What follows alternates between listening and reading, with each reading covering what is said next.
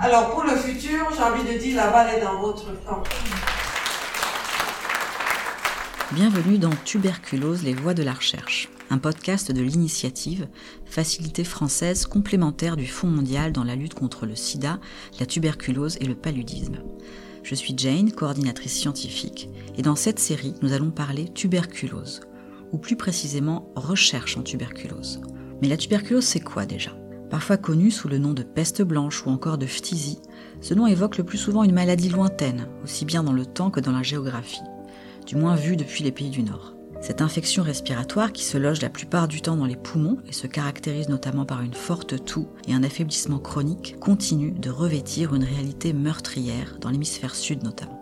Causée par une bactérie, le bacille de Koch, elle infecte encore 10,6 millions de personnes par an et est responsable de 1,3 million de morts. En première ligne se trouvent l'Afrique et l'Asie. Alors que les Nations Unies ont inscrit l'éradication de la pandémie à l'ordre des objectifs en santé mondiale de 2035, l'Organisation mondiale de la santé a fait de la recherche, pierre angulaire des systèmes de santé souvent sous-estimés, un pilier fondamental de la lutte. Enregistré à l'occasion d'une masterclass de recherche pluridisciplinaire sur la tuberculose organisée au Centre Pasteur du Cameroun, nous avons souhaité rendre compte pour les novices et les moins novices de l'éventail des disciplines déployées en matière de recherche pour lutter contre la maladie.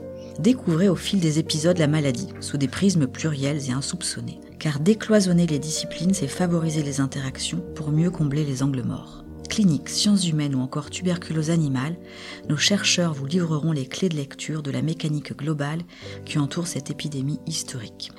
Bonne écoute.